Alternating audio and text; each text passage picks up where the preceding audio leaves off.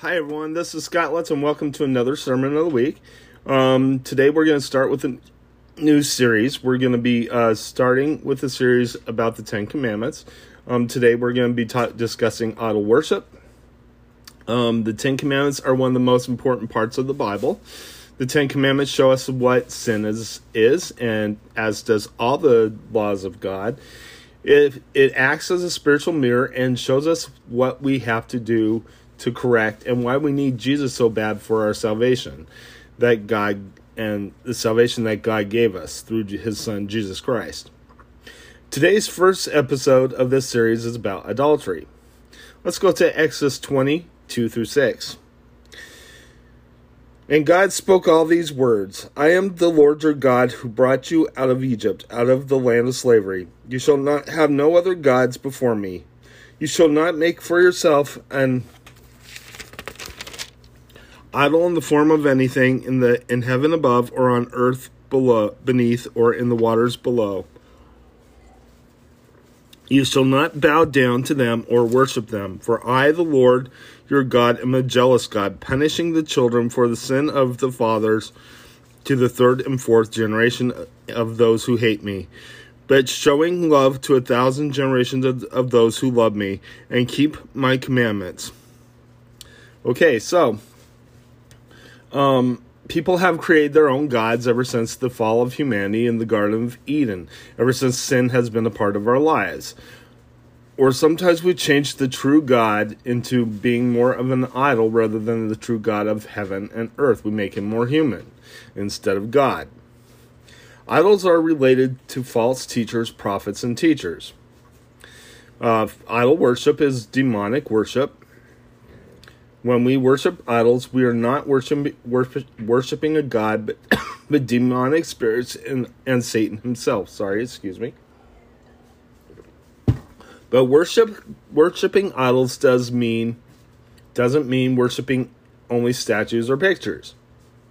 We can idolize ourselves, government officials, celebrities, athletes, the rich, money, material things, sexual sexuality, televangelists, and even pastors. I find it interesting that whenever there's a, uh, a candidate for for a leadership role in our country, such as president, um, if you're a Democrat, then you end up idolizing the Democrat candidate.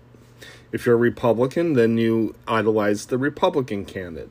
It's still wrong. We shouldn't be doing that. Okay, so um, uh, the list can go on of of uh, of how we uh, worship different things. Uh, we idolize celebrities, athletes, the rich, money, material things, sexual sexuality, televangelists, and even pastors, and even sometimes ourselves. When we look at someone or something as a god, like status, and we refuse God and His gift of salvation from sin, that then all these things are idol worship. Let's talk about pictures and movies with someone betraying Jesus now. No one knows exactly what Jesus looks like. The scriptures don't tell us what Jesus actually looked like, except for his godly form in heaven. The pictures and films are not accurate portraits of what Jesus looked like because we don't know what Jesus looked like. The pictures we see of Jesus are models portrayed, portraying Jesus, and the movies and television shows what take that image and use it when casting Jesus. There's nothing wrong with painting or portraying Jesus.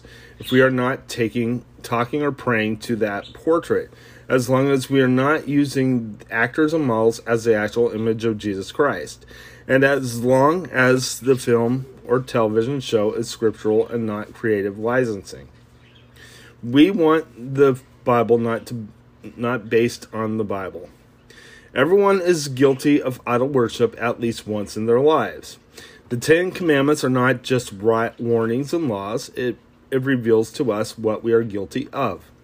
And why that's why Jesus came and excuse me and died for us.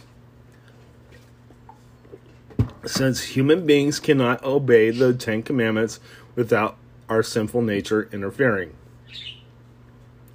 Just letting you know, um, my I'm coughing a little bit just because I have allergies. I don't. I'm not sick in any way. Okay. and Ten Commandments of the, and the laws of God are the exposure of our illness known as illness known as sin. Jesus Christ and his death and resurrection on the cross are the solution to the problem, the cure to the to the disease. So the 10 commandments shows us that we have a problem while Jesus Christ com- has come to to correct that problem. Let's go ahead and close in prayer. If you haven't accepted Jesus Christ as your personal savior yet, this would be a good time to do it. Let's go ahead and pray together. Father in heaven, dear Lord Jesus, I thank you for dying on the cross for me. Thank you for showing me through the Ten Commandments that I am a sinner, that I need you and your salvation, and what you've done for me on the cross, your works on the cross to be saved. I ask, Lord Jesus, that you come into my life today, that you forgive me of my sins, and that you um, that you come and be my Lord and Savior. I ask this in your precious name, in Jesus' name, amen. So, um, if you prayed that prayer with me and you believe that Jesus is your Savior and that He is your Savior from sin, then you are a born again believer. God bless you. Have a wonderful day.